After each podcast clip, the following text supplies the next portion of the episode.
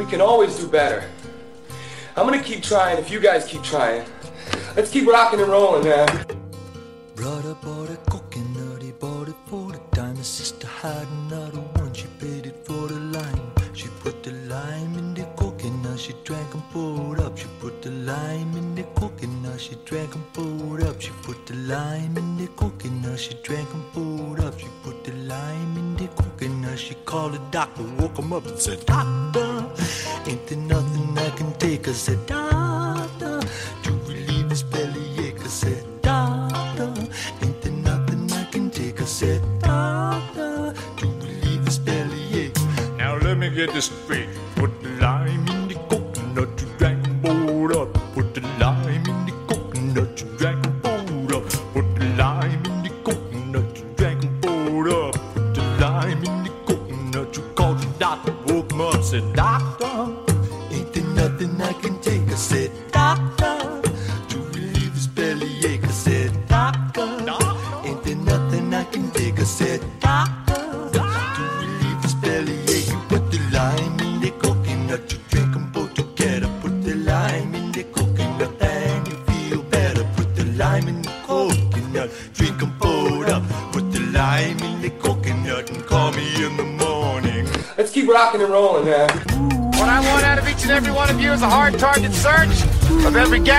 kitchen, residence, warehouse, farmhouse, henhouse, outhouse, and doghouse in that area.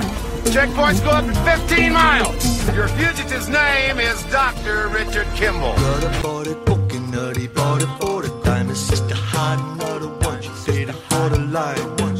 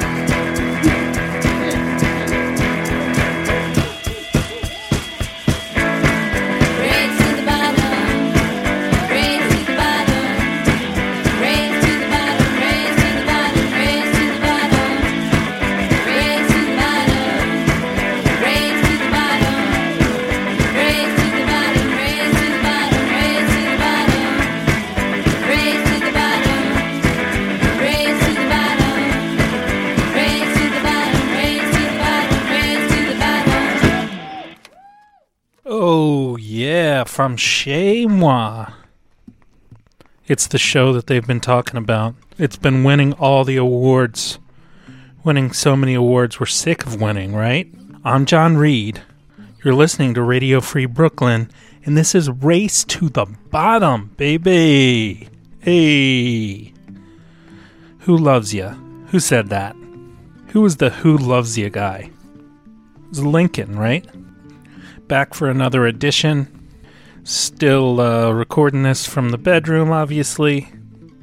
It's been a uh, it's been a tough, tough week for for me. Um, kind of getting adjusted to this reality. I'm I'm back teaching, teaching online, and um, I like teaching. I like teaching a lot, but this teaching online is is uh, pretty crappy. Um, I guess I should be thankful that I have a job, that I can still work, and um, I know a lot of even people who are listening to the show had to file for unemployment, so I'm thankful that I can still do my job from home. But um, I think I echo everyone's sentiments when I when I tell you that I wish things were back to normal, the new normal. My opening monologue, as always, is sponsored by Winslow Tea, and you can maybe you hear that? That's that's iced tea right there. Ah, I'm drinking it now. It's good stuff. Try it hot, lukewarm, over ice with a lemon wedge, and hashtag your tea drinking experiences with hashtag how you know and steep into the conversation. Thank you to Winslow for letting me do this. Thank you to the whole Radio Free Brooklyn family for letting us do this. Oh, and let me get this off the bat right at the beginning of the show.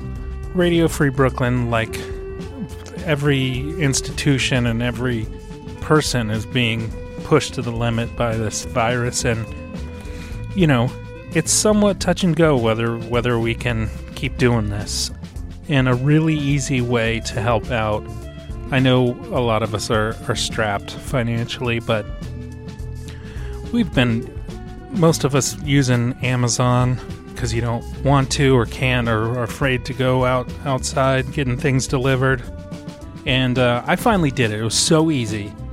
You go to Amazon.com slash smile and you uh, you can put in RFB as the nonprofit or charity that you want to donate part of your your whatever you, you buy on, on Amazon. We get a, a little cut and uh, it took like 15 seconds.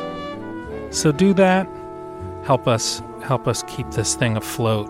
We're listening to Miles Davis in the background from Birth of Cool. This is uh, song Moon Dreams.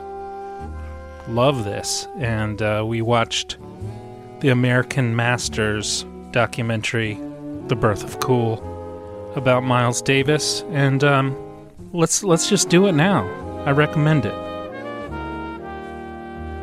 A. Recommendation.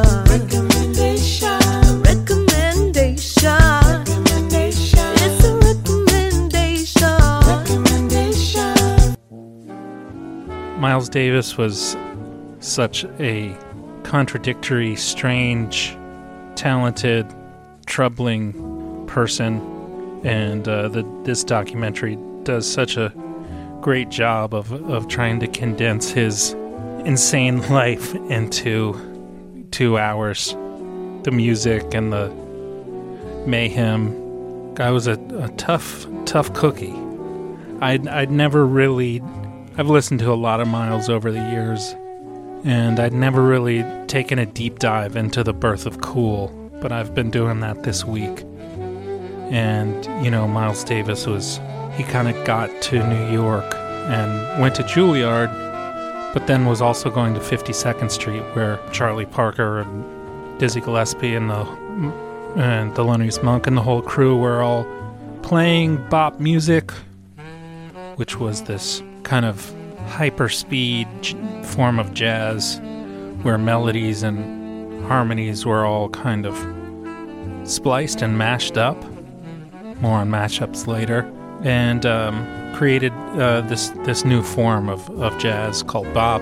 Everybody played fast and kind of pushed things to the to the limit.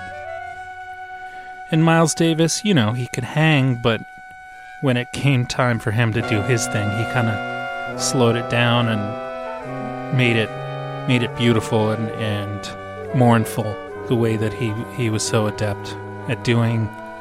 And the Birth of Cool is kind of the first window into that. I gravitated more to you know, Kinda Blue and, and Porgy and Bess and Sketches of Spain as far as his cool jazz kind of stuff. But um, yeah, I recommend the documentary and play some Miles today on the show in the background. How about that mashup? We heard, uh, it was a short but sweet. We heard from Dirk Diggler. I'm going to keep rocking and rolling, doing the best I can do. My broadcasting hero, Tom Sharpling, always talks about that quote, and I thought I'd throw it in there. I got to rewatch Boogie Nights once a year, right? We heard from Harry Nilsson, the legend, the coconut song. And we heard from The Fugitive. Well, we didn't hear from The Fugitive. We heard heard from uh, Tommy Lee Jones' character. Your fugitive's name is Dr. Richard Kimball. He put so much spice on that doctor. Like he can't believe that uh, Harrison Ford really went to medical school. Take that spice off my name, son. In our mashup last week, we I played um, Larry David, and I was disappointed to hear that Larry David read Woody Allen's memoir and said that there's no way that Woody Allen could have done the heinous things that he was accused of because his memoir was just so good. It's very troubling. Don't don't make us cancel you, Larry David. Come on. Just just take it easy there, pal. Maybe I'll get some uh, Woody Allen truthers. I know a Woody Allen truther. You guys know him too. Who which person who's been uh, on in a part of the Race to the Bottom program in in this past iteration on Radio Free Brooklyn, who would you guess is a Woody Allen truther? If you can guess it right, I will uh, give you a free T-shirt. But you know, uh, like they say, without God, all is permissible. That quote is attributed all the time to the book that I just finished, and I want a gold medal, please. Brothers Karamazov. I did it. I feel such a sense of accomplishment for pushing through that book. It's good. I didn't like it as much as Crime and Punishment. I read that Dostoevsky used to literally get paid by the word. So there's chapters of Brothers Karamazov where you can tell he's just he's just punch, punching the clock. I mean, some of these chapters, some of these digressions are pretty unnecessary, but I waded through the whole thing. Yeah, and this idea, do you need do you need God for morality? But they don't actually say without God all is permissible in the book. They say that the same thing. It takes like a a character like six pages of dialogue. There's not even dialogue. People just go into monologues in that book, like nobody's business. And speaking of monologues, once again, just th- thank you to Winslow Tea. Been drinking a lot of tea. Trying to you, you can keep, you can keep drinking the tea all day. You have a a cup of coffee, maybe two, and then you're kind of up against the precipice. But tea, just keep it coming. Keep the Winslow flowing. We're gonna keep the music flowing, keep the show going. I'm gonna keep rocking and rolling. We've got um, we've got some music. We've got. Uh, I did a great uh, talk with my friend Chris, who is a chef who I learned a ton from, and who works at Lily's Victorian establishment, which is closed right now, of course, which is in the Broadway Theater District. And he's an amazing cook. Please go see him when this whole thing is over. But we talk about cooking in quarantine and, and the future of the restaurant industry. It was great catching up with Chris. I think you'll enjoy that conversation. And back from the ashes, we got a political checkup. I had to get some stuff off my chest and uh, got a nice long political checkup sponsored by Johnny's Automotive. If you're listening to this online, on the on your well, everybody's listening online. If you're l- listening to this through your computer, consider downloading the the app for your iPhone or your Android. It works really well. Sign up for the newsletter, radiofreebrooklyn.org/newsletter. Like I said, let's let's get let's get everybody on this Amazon Smile thing, and then when this whole thing is done, we gotta rethink Amazon. We gotta. This thing is is horrible. Jeff Bezos is horrible. Treat their workers like garbage. we gotta ch- we gotta change. We gotta make a change. Look in the mirror, like uh, who said that? Lincoln. Let's play some music around a sound. Who do we got in this puppy? We've got um, some songs that have been going through my head. First up, Fleet Foxes off their first album with Your Protector, such a great song.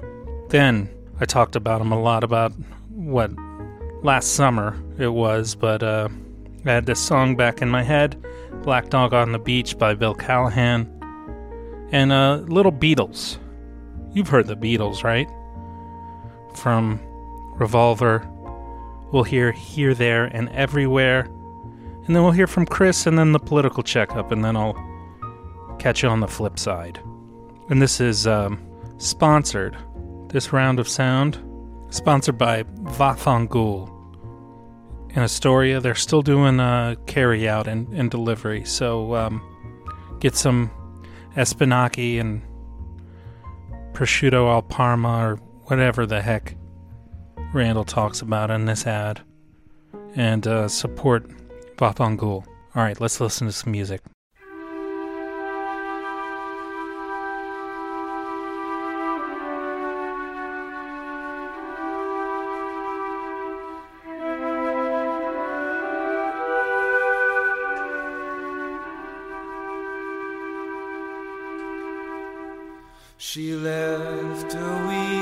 To roam.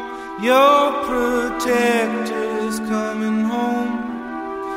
Keep your secrets with you, girl. Safe from the outside. You walk along the stream, your head caught in a waking dream. Your protector's coming coming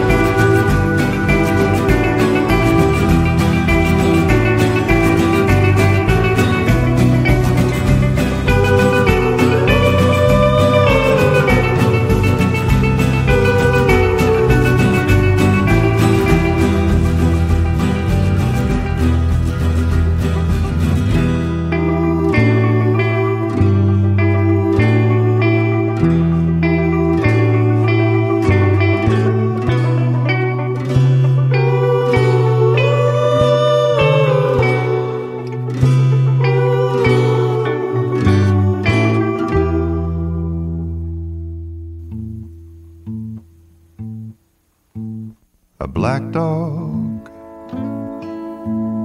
followed me.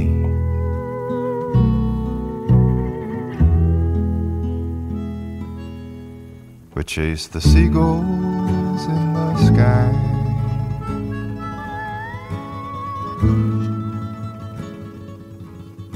The shadows on the sand.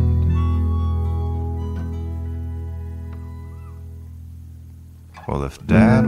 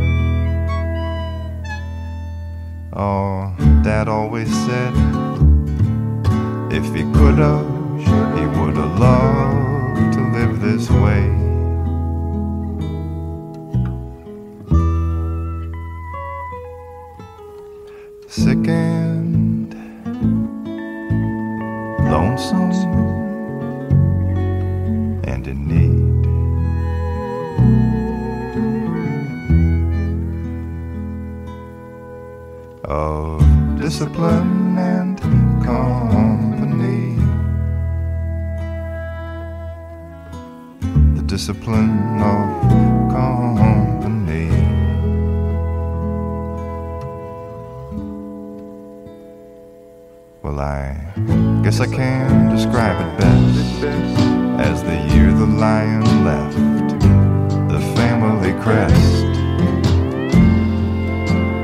And we made a crown out of the space that was left.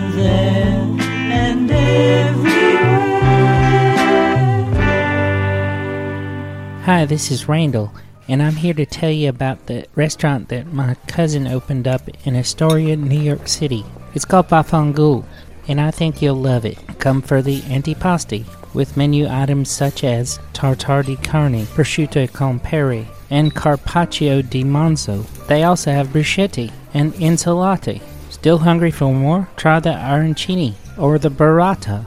Wow, I think it might be time for some pasta. How about some ravioli di ricotta e spinaci? Wow, still hungry? How about salmone scottato con fagiolini? Or violetto alla milanese? Want some pizza? Sorry, can't get that here. But it is time for dessert. How about some tiramisu? Or some gelato? You know you've had plenty of great wine, but how about a digestivo?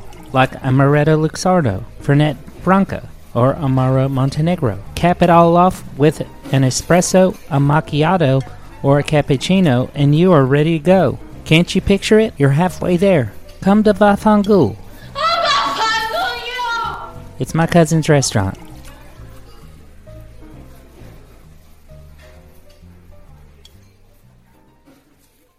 Cool. How you doing, man? Um, I'm doing well. You know, um, it was rough in the beginning when I had caught it, or what I think I had caught. I haven't been tested at all, but it was six nights of a 102, 103 fever. So, and no other symptoms, just the horrible fever.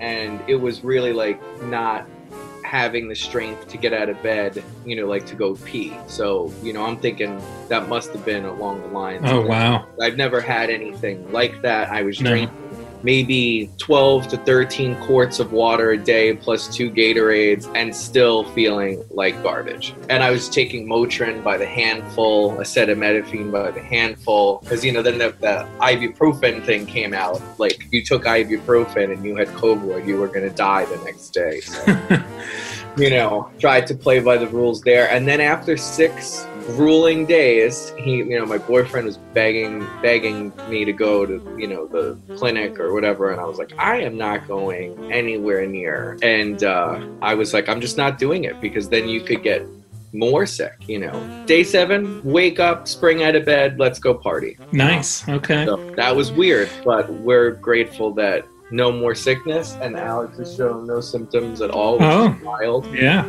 You know, it's been a long time.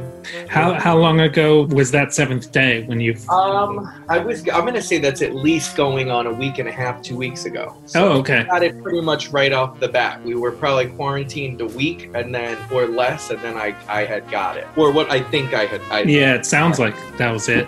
No lung lung stuff. A little bit of shortness of breath, but that was like once I was already better, once the fever was gone. I don't think it was related. You know? Okay. But you know, now I'm back to whiskey and cigar diet, and you know, it's good. Good. So I wanted to talk to you, Chris Mata, about cooking in quarantine Yeah. and and about cooking for ourselves and our loved ones. I mean, you're you are a chef, but you're not you, you know you're not working right now. Right. We work together back in the day, and I learned a, a ton from you in the kitchen. when I was jotting down notes, you know, starting this, thinking about what I was going to talk about, the first thing that came to mind was cooking at home versus, you know, cooking at the restaurant and how Yeah. different those things really are. Because if you're somebody like yourself, you know, who's worked in a kitchen on the line, you know that everything lies in your prep, you know, so Mhm. you have all this food pre prepped and, you know, in these eighth pans and you know six pans and half pans quarter pans and everything. And then you know you're just you're replenishing what you're using as you go. And obviously when you cook at home you know you, you don't just have eons of food ready to rock and you know ready to use. Yeah. So cooking at home, I've still been doing some stuff that I learned as far as prep. Like I've been making stock, which has been good, and I've been um, I've been making stock and then and then freezing it in ice cubes. I've got like the big uh, fat ice cube, the the whiskey cube yeah whiskey cubes, yeah and, sure and and having that like that much stock to throw in some collard greens or something. it can make a Perfect. big difference. One of the newest things, and I can't believe I'm going to say this on a recorded thing that will be played, um, is my newest cheat. Because like I, I was never really trained as a home cook besides by a, my Puerto Rican grandmother, hmm um, and that was all Italian, Sicilian recipes and Puerto Rican recipes. So Yeah. you know that's you know that's that's that home cooking but like i was never taught by you know a Caucasian woman mother how to you know be like okay this is how we're gonna you know make a green bean casserole Mhm. so just recently you know talking with friends and you know sharing meal ideas and whatnot i saw that one of my friends was using uh, campbell's cream of mushroom Mhm. right and now this is an incredible tool to all of the amateur level cooks or even like anyone really if you saute vegetables of any kind and then you add a little bit of wine perhaps a little bit of stock and a can of cream of whatever Mhm. it's a game changer You know, it's so funny that you talk you talk about like the the white lady uh, teaching you this kind of stuff. That I have recipes from my from my grandma, and it's all everything is like that calls from for some can like of of exactly. Campbell's. to emulate that, you'd have to make a stock. You'd have to fortify the stock. You'd have to reduce, strain the stock six times, Mhm. and then you'd have to, you know, make a pan sauce with it. Yeah. You know, Yeah. and that would have to be separate to whatever you were introducing. You know, to that. What are some of the the I've I had a rough weekend this this past weekend. This was a, my first weekend where I was like it kind of dawned on me that like a probably won't have a summer vacation or like do anything fun this summer. That hit me really hard. And just the reality of the whole thing. And I pulled myself out of it yesterday by just I was just like I'm going to cook. I find myself wanting to make a elaborate meal every night. It's like Mhm. you know, you don't want to do that. It kind of takes the fun out of it. What have you been most excited about that you've cooked in quarantine? we started off on a very high note. We had some filet mignons that my boyfriend's grandmother had sent us from a company called Allen Brothers. Okay. Um, Allen Brothers Meats, for all the listeners out Mhm. there right now, you're looking for a good something to send somebody for their birthday. Great option. So much better than Omaha because everybody thinks about, you know, Mhm. Omaha steak. This is like night and day. Anyway, so we had these filet mignons and I did like steak and eggs and I made grapefruit mimosas and like with the Natalie's grapefruit juice, and uh, it was just incredible. I did cook down spinach with caramelized onions, mushrooms, tomatoes, and made this kind of like mixture that was used for the filling of the omelet. We went all out and did, Yeah. fancy filet mignon omelets. It was great, steak and eggs. One of the first things we did was we used like uh, boneless pork rib, and I had done it in like a sofrito. For everybody who's listening doesn't know what a sofrito is, that's uh, a Latin marinade of sorts that you make. It's like a paste with uh, garlic. Mine is high levels of garlic, like 20 to 30 cloves of garlic, a few red bell peppers, a few green bell peppers, an onion or two, uh, and then lots and lots and lots of cilantro, a drop of white vinegar, and that's your sofrito. And you can use Mhm. it to marinate meat. You can use it to marinate rice. You can, you know, vegetables, whatever. If you go anywhere in the Bronx and you open up a refrigerator, there'll be small containers of pre-used things that are cleaned out, and inside of there you'll find sofrito. We did homemade pizza here for the first time, which was cool. Mhm. Actually, that was the night that I started not feeling great. and I thought it was because of the heat of the oven. It's like, oh, I'm so hot because the oven's been on. Not the case. But you can make, I mean, anybody who is not a, even an amateur level cook, if you have a stand mixer, you know, or any type of mixer, a Mhm. package of yeast, some hot water. You mix the, you know, the hot water with the yeast. You have to make sure it's not too hot, not too cold. Olive oil, flour, water. Mhm. That's it. Watch it rise. Bang it down, you know, and then just sauce, cold sauce. It's incredible. So we did prosciutto, mozzarella. We had so many different pizzas. There's pictures of all of that on Boy Wonder 9129 on Instagram. Okay. But that I mean that's another good quarantine story. Eventually we went and did our first grocery run and um they have everyone outside Trader Joe's six feet apart. And when we said, "Oh my God, there's a line," within ten, less than ten minutes, we were inside, and it was the single best shopping experience I have ever had at Trader Joe's in my entire life because they like six people have to leave before they let one more person in. To me, Trader Joe's We should be doing this all the time. So, what are your feelings about the near future for for restaurants and and just how this Um, is gonna? I was feeling optimistic um, maybe a week ago that things were gonna we were gonna roll back maybe you know into the swing of things like restaurants opening you know quarantine kind of fizzling out within the next month Mhm. um, and then I read about how the theater, Broadway theaters, have been extended uh, to June 7th. And then I heard that there was a statement made that, um, you know, de Blasio and Cuomo don't feel like this is going to be, we're going to be out of this until September. Mhm. You know, I can tell you one thing if restaurants can't open until after September, they're not going to reopen. Well, a lot of them won't, at least. Yeah. Again, Danny Meyer's store as well, Tom Colicchio as well, but not all of them. I don't see the restaurant industry even once it does come back, and even if it does come back before September, which I sincerely do hope happens, because I don't know how we'll be able to have a summer in New York, and that's something that you were thinking about. It's like you know, us as New Yorkers, regardless of your profession, summer is like the greatest gift you get Yeah. you know it's the greatest gift of living in new york city is the summertime because you know seasonal depression or whatever it is you know it's like you get that vitamin d you can go out you know you don't have to go to a bar you don't have to go to a restaurant you can just walk around outside Mhm. and that's not going to happen you know it doesn't look like that's going to happen Yeah. i very much doubt they'll want people on the beach you know Mhm. I very much doubt they'll want people in the park. You know, it'll happen. It's already happening. But uh, Mhm. if you know, if you're a smaller restaurant, I don't think that there's any way. And you know, that's like rent aside. I you know, I was reading a or watching a video.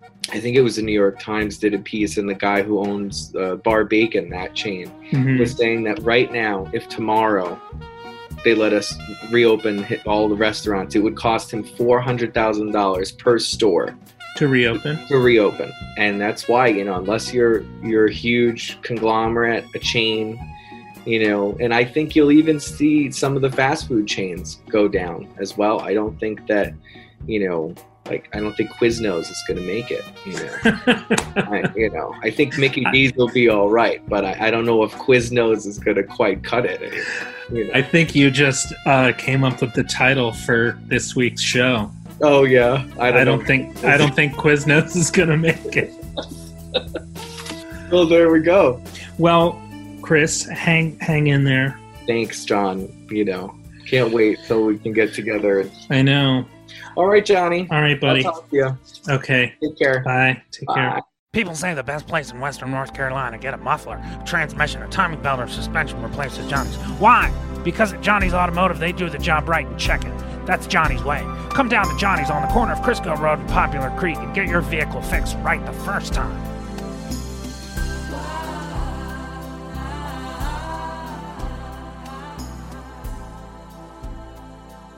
I know you're ready for some.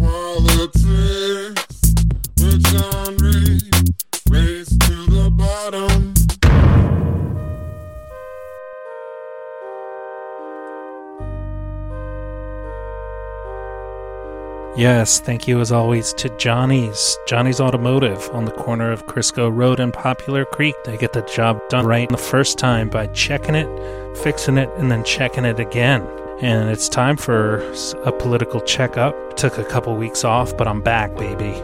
And it's time for What in the Crap. What in the crap? What in the crap? I was texting with my mom about the shock doctrine, as you do in life, and um, thinking a lot about it in these times of Corona. Basically, the shock doctrine is is uh, was this idea in this book uh, by Naomi Klein, who explained how we are basically duped and controlled by the people way up at, the top of the game trying to accumulate their power. And they use these crises, crises, crispics. They use these moments, these horrible moments whether they're self imposed or acts of God, to grab more power, enact their economic ideals, and to strip people of their basic rights. It happened in Chile and Argentina under the guidance of, of these uh, Greek guys from the Chicago school, and it happened after Katrina, where they basically seized the day to decimate the public school system and, and make everything into a charter school. And it's happening now. We we hear about it, and we we see it happening with the with the post office, a great public service that is uh, going bankrupt because it is basically being held to a standard that no other company would be held to, where they need to like account for their pension payments for the next 50 years. So they set this this bar that that nobody can reach, and this disaster capitalism is is being used to hopefully for these people push push this dream of finally finally privatizing the post office. And the big what in the crap about this is that it's happening right at the moment when we're realizing that because of COVID, we're going to need to be mailing in our ballots, and and had and if if you don't have a functioning post office, how are people going to mail in their ballots? Right? You can't have a free and fair election if people can't vote because the post office is closed. It all works together. These monsters, and they're also. Uh, saw Snowden talking about, you know, Snowden from Catch 22. No, Edward Snowden talking about how governments are using this uh, this virus to up their spying and monitoring capabilities to levels that we've never seen. I that that whole to to X that we've never seen has been destroyed by Omelet Bar. Whenever anybody says it's un- unlike anything we've ever seen. I just hear his dumb voice saying it. But uh, what what are you gonna do? How are you gonna beat the shock doctrine? How, how are you gonna beat disaster capitalism? You gonna take it to the streets? Can't do that now. You gonna vote? Are you gonna vote? Are you gonna sit this one out? For more on this, it's time for Who Do You Wanna Win? Who's Gonna Win? Who do you want to win and who's gonna win? Guys, how excited are we about Biden? This guy is exciting, right? Joe. Joe exclamation point. It's like Jeb. He should take that from Jeb.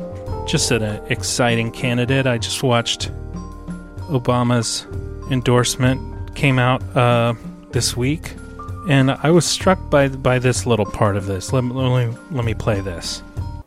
You know, I could not be prouder of the incredible progress that we made together during my presidency. But if I were running today, I wouldn't run the same race or have the same platform as I did in 2008. The world is different. There's too much unfinished business for us to just look backwards. We have to look to the future. Bernie understands that, and Joe understands that. It's one of the reasons that Joe already has what is the most progressive platform of any major party nominee in history. So his Obama's campaign wouldn't be the same as it was back then. You got to change with the times. Seems like a shot. He said Bernie gets it, and I almost felt like he wasn't gonna say Joe gets it, but then he says Joe gets it. Does Joe get it? Who knows? I read a couple interesting articles about Obama and, and Joe and, and uh, what we have to look forward to. Uh, one of them was in Politico, and it was entitled Barack Obama Wins the Democratic Primaries by Ryan Lizza, the like tagline or what do you call that? Subheading? The lead? What is this? The thing under the title and a I should I need to go back to journalism school. It says released from his self-imposed neutrality, the former president will soon make the case for Biden that Biden had has had trouble making himself. Yes, he has had trouble making this argument. Can't get through the sentence. This article, a Democratic strategist added, and I'm I'm pretty sure this was Carville. Uh, well, I'll read this quote, and they should try to do anonymity for Carville. The truth is, he'd rather be on David Geffen's yacht than dealing with internal Democratic Party BS. That's Carville, right? Yeah, but we we've just felt like Obama left us high and dry, right? That's uh, the, the article goes on to say that's a little unfair, but it plays into a popular stereotype of Obama during the omelet bar era as too detached from the political fray. Yeah, he's doing him. He's doing him. He's not getting. He's he's uh doing that ex-president neutrality thing. Classic. Ryan Lizza goes on to say the other area where the Obama world believes, perhaps naively, that the former president will have a role is helping Biden with younger voters. Do younger voters still know who Ob- Obama was? Just as Biden once helped Obama win over older voters who worried he was too young and too inexperienced. Yes, or too black. Obama will now try to help Biden win over younger, more liberal voters who think Biden is too old and too experienced or too senile. I I just uh, yeah yeah yeah. what what are we gonna do right? There's another article by Alex Pareene in the New Republic. Democrats decide again not to try anything new. That that title nails it. The nomination of Biden will ensure that, for the foreseeable future, the party will be run by people who haven't had a new idea since 1992. What a damning first sentence. He goes on to talk about Congress and Pelosi and Schumer and, and the kind of reality of the situation. He says, What makes Pelosi and Schumer's grip on power so secure is, in fact, their parochialism. They don't offer up a grand vision for the future. Their jobs, at least as they understand them, are to protect members of their caucuses, especially those in the most vulnerable seats. Yeah, this is like what they were talking about down ballot woes with somebody like Bernie at the head of the ticket, right? You got to keep these blue dogs in, in, in their seats. Sit down, blue dogs. Chair is yours. Protecting them does not mean making sure they are associated with a popular and ambitious political project. No. No Green New Deal, nothing like that. It mainly means keeping them well funded, secure from primary challengers, and safe from potentially dangerous votes. Yes, status quo. The Democratic nominee for the president was supposed to step into this void of creative thinking, but he or she was also supposed to have some claim to being an agent of change. So much for that. So much for that. They go on to it's it's so crazy how it had like 18 people and it was Biden. After all after all this.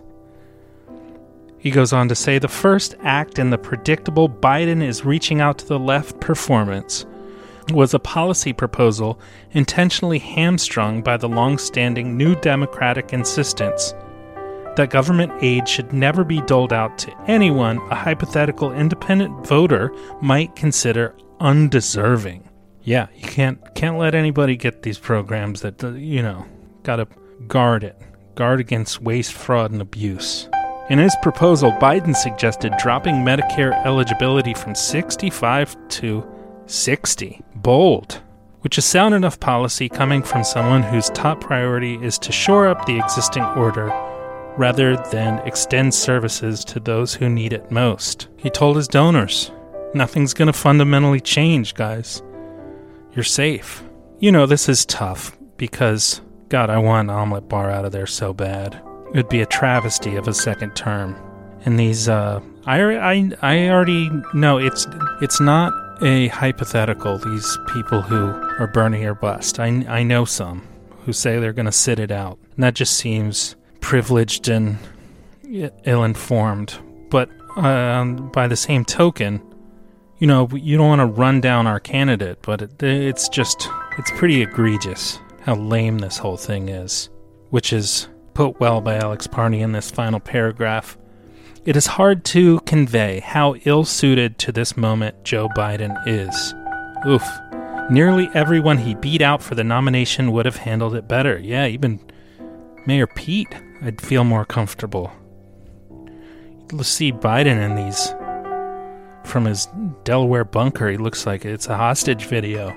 Even his fellow moderates had the benefit of seeming nimble enough to adapt to rapidly changing circumstances. The establishment progressives, like Harris or Booker, may not have been revolutionaries. Indeed, they appeared to be running to hold back or placate the would be revolutionaries. But they at least seemed to understand that the Democrats' agenda and political playbook should not stay frozen in a time where we are once again ready for some change. Hopey changey stuff. But, you know, uh, Obama ended his endorsement with some pretty strong rhetoric taking Omelet Bar to the mat, which sounded a little something like this. The other side has a massive war chest. The other side has a propaganda network with little regard for the truth. On the other hand, pandemics have a way of cutting through a lot of noise and spin to remind us of what is real and what is important. This crisis has reminded us that government matters. It's reminded us that good government matters, that facts and science matter, that the rule of law matters, that having leaders who are informed and honest and seek to bring people together rather than drive them apart, those kind of leaders matter. That's some good rhetoric. Makes me feel a little something like this. I was wrong, and I apologize. Ladies and gentlemen, we got him.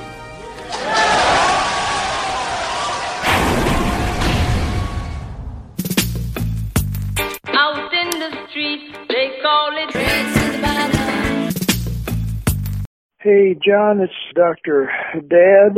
We're stuck here, uh, just like you. Pretty not as bad, but it's it's a rough situation, and it's amazing because back in 1970, when I started my residency program, uh, they were talking about the morale curve, and actually Walter Menninger, the guy, uh, one of the Menninger people, did research on this, what he called the morale curve, and then this idea was used by the Peace Corps so that when people would start out, they'd have great enthusiasm and optimism, and then after a month or two, they would just go crashing down into kind of a despair and hopelessness. Some of them would want to quit, and they, they were very discouraged. So they began to teach the Peace Corps people to get ready for it and to understand what it is. And so what, what happens is that, you know, you look around after a while and you get tired and discouraged and it's not the way you thought it was going to be and, and you just get more and more